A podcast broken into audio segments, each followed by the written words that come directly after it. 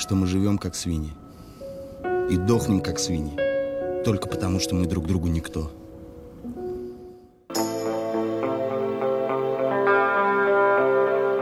一栋住着八百口人、年久失修、即将坍塌的公寓楼，撕开了一群政客贪婪无情、吸血成性的丑恶人性。本期我们一起来看看这部俄罗斯高分剧情片《危楼渔夫》。 故事发生在寒风呼啸的冬天，A 区是典型的贫民窟。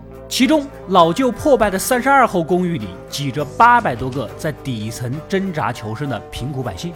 纹身男是个酗酒吸毒的地痞流氓，这天又喝高了，为了钱的事儿拿自己的老婆孩子撒气，拉拉扯扯的撞进卫生间，一旁的管道突然炸开了，喷薄而出的暖气把他烫得发出杀猪般的哀嚎。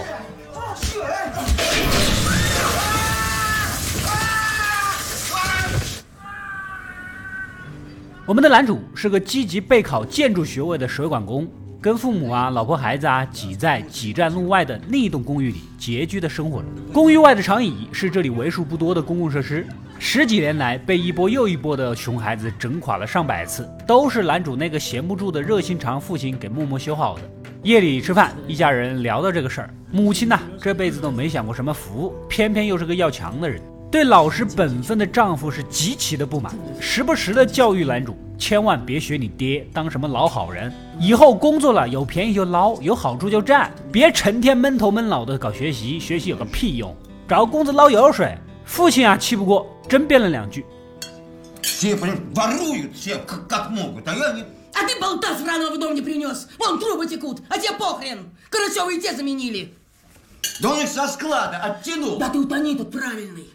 Люди для кого тащат? Для себя. В дом. А ты для кого? Чтоб вся пальцем не тыкали. А в итоге в тебя и тычут. Боятся вам, как больного. Знаться никто не хочет. 我一不偷二不抢，干干净净的过日子不好吗？越说越气，抛下饭碗，跑到楼下继续修理长椅。男主呢也跟了下来。父亲忍不住反思自己，活了六十年，奉公守法，除了做一些力所能及的好事儿，确实也是毫无建树。 没有朋友，也没有敌人，像一个无人搭理的愚者。男主望着他，坚定地表示：“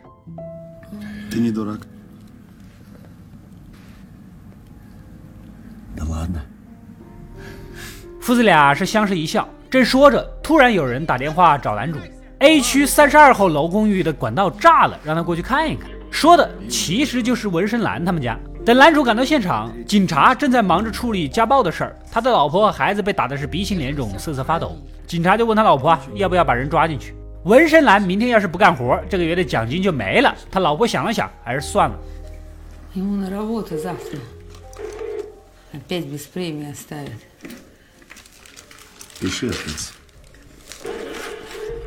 这就叫做助纣为虐啊！男主进去看了一眼炸开的水管，有点不对劲。这不是普通压力大炸开，而是承重墙开裂导致水管爆炸。问题非同小可啊！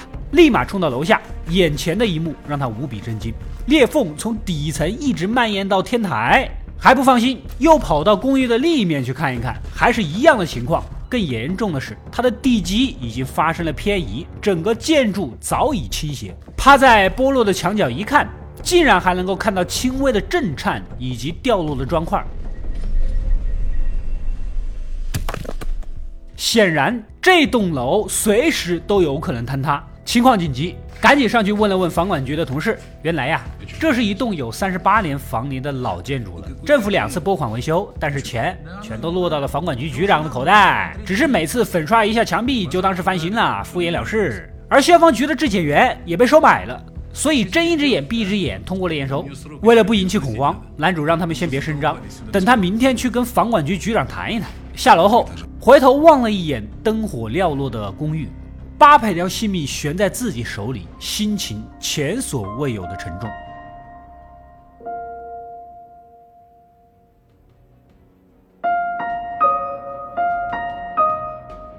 回到家，心里一直想着这个事儿，翻来覆去也睡不着。突然跳起来，打开电脑，做了一个稳定性测试，发现这三十二号楼的地基已经开始剥落。按照计算结果，根本撑不到二十四个小时。就算现在去找房管局局长，可能也会吃个闭门羹，必须跟更高层的领导上报。正好男主母亲认识市长办公室的首席会计，赶紧打电话联系，这才知道今晚政府高官都在某某酒店为女市长庆祝生日。那正好啊，领导班子都齐了，一次性解释清楚。赶紧披上衣服，顶着凛冽刺骨的寒风，飞快来到酒店。只见现场一众政府高官携亲伴友，在闪烁的霓虹灯下醉生梦死。身材臃肿的女市长在众人的拥簇下，挂着满身横肉，跳着狂放的舞蹈。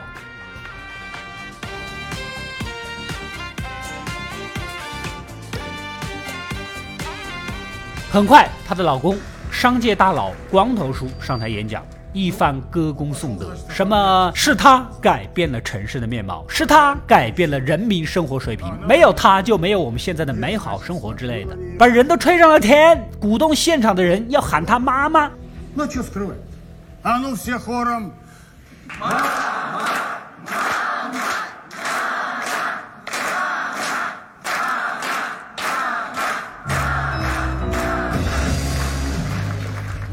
我看叫妈怎么够，这个程度得叫奶奶呀！等他们庆祝完，有首席会计的引荐，男主才上前说明事情的原委。女市长刚开始还有点不耐烦，可是仔细一听呐，似乎是一件危及众多人命、关系到自己政治前途的重大事件，立马变脸重视起来，赶紧集合各个局的领导开会。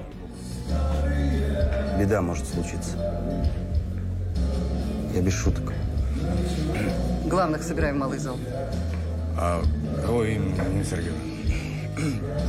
Они просто пьяные все. Саяпин в дым домой уехал. Пусть возвращается. 这群人早就喝高了，有的都已经离场了，全都叫了过来。 男主一五一十的把情况全都交代了。这栋公寓二十四小时以内就会坍塌，必须赶紧疏散安置相关群众。局长们一个个是醉眼惺忪啊，有的就跟着起哄，有的呢沉默不语，有的嘻嘻哈哈，根本就没当回事儿。而此事关系到女市长的前途，他问清楚公寓的状况，准备疏散。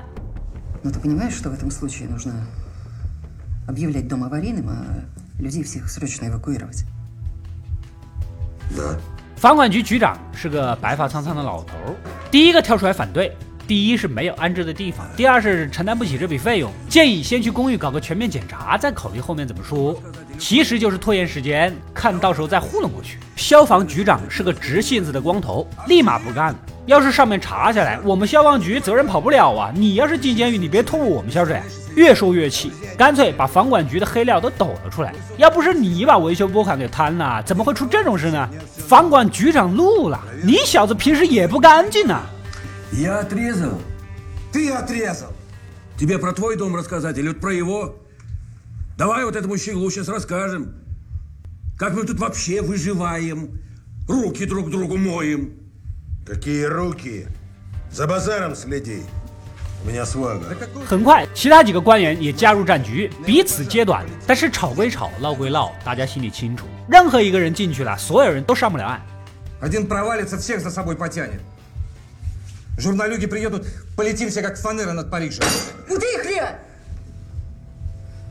女士长拍案叫停当务之急是赶紧处理这个事儿。让男主带着房管消防两个局长去公寓再做一个检查确定一下。如果说法属实，咱们再商量下一步该怎么走。回到三十二号公寓，男主先带他们看了看外面狭长的裂缝和垮塌的墙体。想不到这房管局长一脸平静，这条裂缝两年前都有了，一点也不奇怪。Трещина идет через все этажи до основания. Эту трещину я видел уже два года назад. Ну. Хорошо. Смотрите. Стена сыпется, фундамент ползет. Куда ползет? По осени от дождя. Грунт проседает. Ты строитель. 男主就知道这老头子不懂行，行吧，咱们进去看看。走到公寓里，阴暗的长廊弥漫着腐臭的气息，四处堆满了各种杂物。纹身男骂骂咧咧的，还在家暴。过道上是吞云吐雾的小年轻们， 房里是一群喝酒打牌的老头，天台上还有野战的嫖客和小姐妹儿。一切都散发着衰败的气息，每个人都挂着了无生气的面孔，缩在公寓的一角，苟延残喘，对周围发生的一切又漠不关心。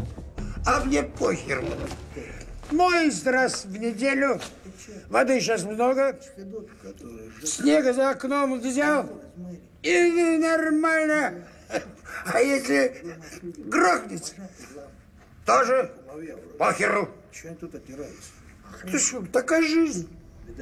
Правильно? Ну, 两个局长哪见过这等景象？但他们跟底层民众毫无共同语言，更不会同情，只想赶紧检查完，收工了事儿。在天台随便找了个平稳的地方，男主把捡来的瓶子放到地上。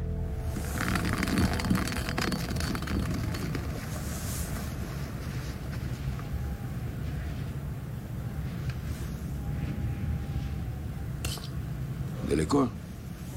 Метра три. 跟着又把瓶子丢在楼下，离墙至少三米开外了。像这种公寓，倾斜五度以内都已经是危房了，而这栋楼至少十度了。就算不懂专业，这么直观的感受，俩局长就是傻子也看出问题的严重性来啊！赶紧回酒店报告。众人也傻了眼，但是现在政府一没钱，二没地，根本无法安置这么多人。外面冰天雪地的，也不可能搭帐篷。 上面要是查下来，在座各位都要进去。房管局长一边抱怨，一边又抖黑料。当初女市长就是收了这开发商的钱，执意把房子建在这么不稳定的地基上。他早就警告过，前几年呢，自己又建议政府趁有钱赶紧修建安置房，女市长又忙着贪污，还是没有听。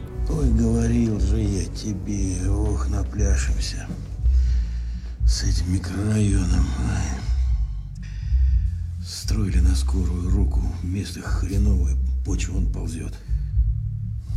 Давно надо было расселить и снести к чертовой матери. Пожадничала! Выйди. Выйди! 一席话说完，女市长脸色都变了，先把男主轰走，留下几个高官儿，把门一关，咱把话说清楚。他站起身，愤怒地咆哮：“上面的拨款，其中一半都用来行贿了， 要是不贿赂他们，一分钱都不会拨到当地政府。 У нас же там вся дума с курортов не вылезает. Машины, квартиры, дачи, жены в золоте. А зартачишься вообще ничего не дадут. А Васька твой, обормот избалованный, платно учится на экономиста. Вот у нас. Из ментовки свою охранку сделал. Крышу! Этот вообще непонятно чем занимается. В городе 10 лет пожара не было. А из бюджета дай. На шланги дай. На технику дай. Еще хрен знает на что дай. 这剩下来的钱怎么办呢？还不是落到你们口袋里了？女市长越说越激动，干脆把在场所有人的老底都揭了。 房管局长贪污维修款项，给自己弄了间豪宅，不成器的儿子还是个强奸犯，瘾君子，六次被捕，两次出庭，还不是托关系摆平的。卫生局长假公济私，倒卖下发到医院的医疗物资。警察局长把局子整成了黑社会，到处搞钱。消防局长毫无作为，成天向政府要拨款，中饱私囊。 А у кого здесь рыло-то чистое? Может, кто-то на мое место хочет? Ради бога! 在场的高官被怼的是无言以对，光头叔赶紧打圆场。大家都是一丘之貉，相互甩锅也没有意义。时间所剩无几，危房的事情要怎么搞？众人一合计，也没有别的办法了，只能先疏散群众，走一步算一步吧。高官们纷纷散去，各忙各的。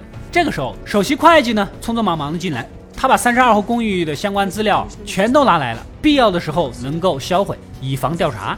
同时也带来了一个坏消息：政府维修预算的赤字高达一亿两千万卢布，而安置这些居民还要两亿六千万卢布。换句话说，无论是维修还是安置，都是没钱。女市长近乎崩溃，为了不把事情闹大，叫停了正在忙活的几个局长，打算先跟三十二号楼公寓以前的开发商谈一谈，看能不能借几栋楼过渡一下。找到开发商，直奔主题，让他把手上刚刚建成的两栋楼拿出来，暂时安置居民，只要两个月，后面慢慢解决。但是开发商手上的楼盘是个期房，动土之前就卖光了，让他们住进来不是找官司吃吗？直接回绝了。同时，为了维护关系，还不忘向他支招，只要你给州长也吃点回扣，上面也不会查到你身上。说完就走了。 Ты губернатору отстегиваешь? Отстегиваешь, голоса ему даешь. Вот и все. Ага. Или грохнет. А меня не грохнет. Извини, не могу. 女市长是心灰意冷，一旁的光头叔也劝了两句，不疏散居民才是最好的解决办法。其实女市长心里清楚， 他是开发商的投资人，肯定不可能把房子腾给底层民众啊！忍不住愤怒的质问：“那八百条人命怎么办呢？”光头叔也摊牌了：“你也在乎的不是人命呐，而是自己的政治前途。 当年你贪污受贿吃回扣，把整个城市的交通、教育、福利弄得是千疮百孔，每天都有事故发生，每天都在死人，你关心过他们吗？” Когда 800 человек разом сдохнуть может. А когда они по одному дохли, ты о них думала? Когда себе от каждой статьи в бюджете отрезала, думала? Дороги говно, яма на яме. 说完又发出了威胁：当初是自己扶他上位的，要听话。你是想继续当一个风光无限的市长，还是想当一个寂寂无名的小秘书？要搞清楚谁才是朋友。这番话说完，女市长心里一凉，望了一眼旁边的流浪汉，还是决定老老实实的听丈夫的话。Ты подумай хорошенько. Ты с ними или с нами?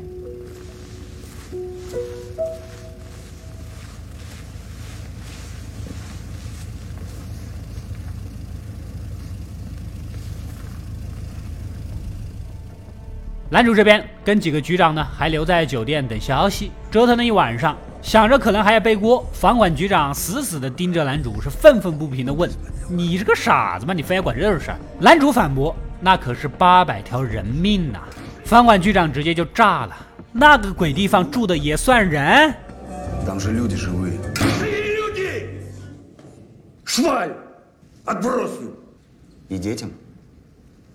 Ведь те, которые дуть курят да трахаются по чердакам, что из них вырастет? Ты мне скажи, что из них вырастет? 男主无言以对，把城市治理成这个样子，究竟是谁的责任呢？警察局长出来打圆场，正说着，突然接到女市长的电话，神色变得极其复杂。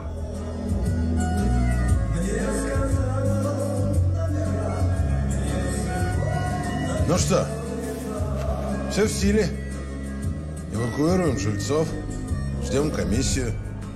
他告诉众人，所有的事情已经解决了，市长正在组织疏散。接着让几个手下把男主啊、房管局长啊、消防局长带走，说是市长要找他们谈一谈。上了车，开了没一会儿啊，感觉行驶的方向不对劲儿。房管局长立马意识到了，这女市长是想杀人灭口啊，然后把贪污受贿的罪名全部栽给他们，营造成畏罪自杀的假象。 Дом рухнет. Как ты сказал, я урвал тебе, отстегнул, ты не проверил? Вот на нас двоих и свалит. Хана нам, Толя. Вы что, нас грохнуть хотите? Закрой рот и сиди ровно.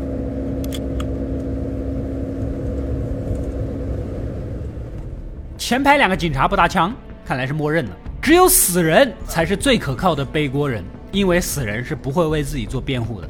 来到寂静无人的桥洞，男主已经被吓傻了，一脸呆滞的缓缓前行。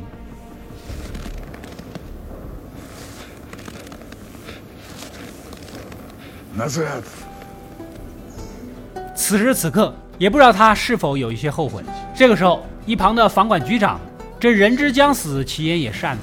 自己也算罪有应得，而男主是不可多得的好人，年纪轻轻不该死在这儿。Парня отпустите. Сантехник, кому он нужен? Веди. Забирай семьи, чтобы ночью тебя не было в городе. Засветишься и нас подставишь, найдем и убьем. 你们要背锅的，有我们这两个老头子就够了，杀他根本没有什么意义。 两个警察想了想，也是这个理，同意了。不过威胁道：“你今晚必须带着老婆孩子离开这座城市，要是敢泄露一个字，我们会追杀到底。”男主望了眼房管局长，撒丫子的就跑了。就是他。Это правда, дурак!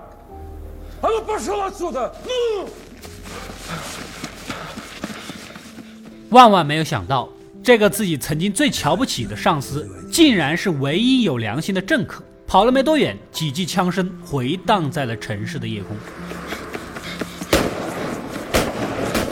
而另一边，市长一伙人已经销毁了所有三十二号公寓的相关资料。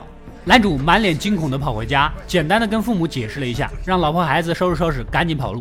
出城的路上，老婆还搞不懂他为什么要多管闲事，闹得背井离乡。你凭一己之力，怎么可能改变官场沉积已久的风气呢？又如何能拯救底层老百姓呢？男主心里只有一个简单的念头，那是八百条无辜的人命。О чем ты думал? О людях, родная. А мы с Антоном не люди? Там в общаге 800 человек. И все твои жены и дети? Маш, не надо так. Как так? Я же не знал, что все так повернется. 能够让政府疏散居民，他觉得自己已经成功了。然而，车刚好经过三十二号楼，老婆指着黑灯瞎火、一片寂静的三十二号公寓，你看这像是疏散的样子吗？男主一惊，立马停车，走出去一看，周围没有警察，没有消防员，没有救护车，什么都没有。看来所谓的疏散根本都是假的，市长已经做好了假装不知情的牺牲这八百人，然后将一切责任推到两个局长身上。此时的他思潮涌动啊。内心无法平静，想了一想，让老婆带着孩子离开，自己留下来做最后一搏。老婆都愣住了，他们只是一群无关紧要的陌生人，你何必要这样做呢？男主沉默片刻，给出了答案。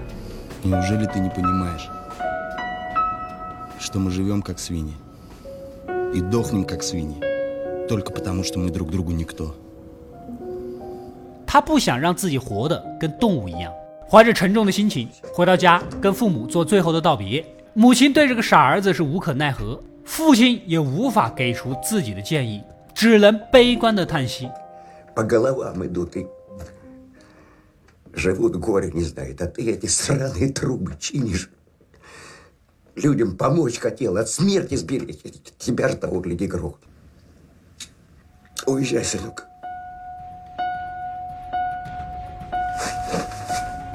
男主无路可走，只有一个选择，那就是做自己认为正确的事情。匆匆忙忙赶到三十二号公寓，挨家挨户的敲门，警告他们这里即将坍塌，赶紧疏散。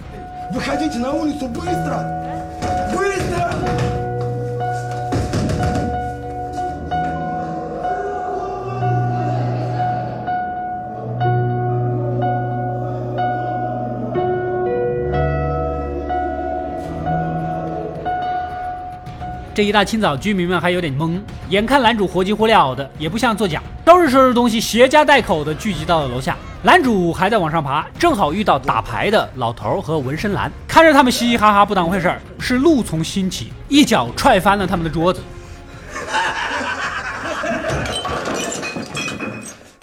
Don't it. 没有停留，一直跑到天台，确认整个楼没有人，这才回到楼下。而众多居民们站在寒风中，冻得直打哆嗦。这楼也就那个样，一时半会儿也塌不了。吵吵闹闹的围着男主要说法，怎么回事啊？耍我们呢？你跟这群人解释建筑学知识，以他们的文化水平未必听得懂。男主急得语无伦次，只能一再重申：这楼啊，快塌了，赶紧走吧。此时，纹身男突然走了过来。别人一手好牌，被男主掀了桌子，你说气不气？拉着他假装夸赞一番。Не побоялся! Смотри, сколько людей спас! Надо, а не надо! Тихо! Мир не без добрых людей! Уволен! Он с утра здесь... 话说一半，直接一拳将其捶倒。然后鼓动众人一起动手，感觉被骗下来的民众是群情激愤的围上去拳打脚踢，有心劝架的人也惨遭围殴。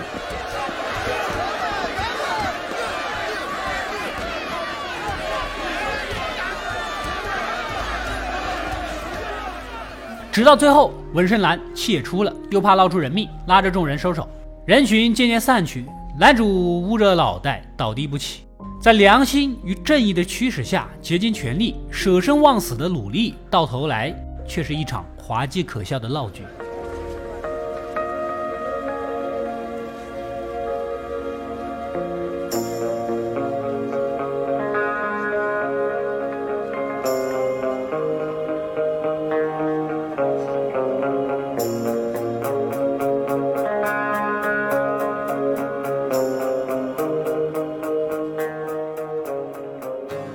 故事到这里也就结束了。这是一部气质厚重、冷峻的作品。导演用一个悲观的开放式结局，将故事的意义留给观众思考。电影的开场用了大量的笔墨来刻画男主父子勤恳踏实，在外人眼里略显蠢笨的愚者形象。用咱们的话来说，那就是平平无奇的市井匹夫。但匹夫通常有一个特点，就是认死理。只要他觉得正确的事儿，哪怕艰难险阻、荆棘满布，他也会坚持的做下去。故事最绝妙的地方在于结尾。如果你是男主，你认为他冒着生命危险所做的一切值吗？一开始你会觉得很值，因为这八百号人。而影片的最后，可能有一部分人稍稍转变了观点。但是你回头想一想，救人的本质和结果并没有改变。为何你突然改变了价值评价呢？难道价值观可以上下浮动的吗？不得不说，导演兼编剧尤里贝克夫抛出了一个发人深省的问题：这些人命悬于狼狈为奸的政客之手，没有出事的时候，大家还可以灯红酒绿、歌舞升平；一旦出了事儿，个个原形毕露，彼此推诿揭短，想着怎么自保。这是一幅讽刺的高官画像啊！好在他们都很团结，抓两个替死鬼也就万事大吉了。这些人命又悬于这些麻木不仁的居民之手，众人该吃吃该喝喝，地痞流氓对着自己家老婆孩子家暴，醉醺醺的几个老头在赌桌上醉生梦死，饥渴的嫖客和小姐妹儿，不学无术聚众抽烟的小孩儿，这是贫穷与教育缺失的角落里一副滑稽的众生百态。他们目光短浅，仿佛只要不是灾难发生在眼前就没有发生。好在他们也很团结，对着好管闲事的人一顿拳打脚踢，然后安安稳稳的又回到了那个熟悉的世界。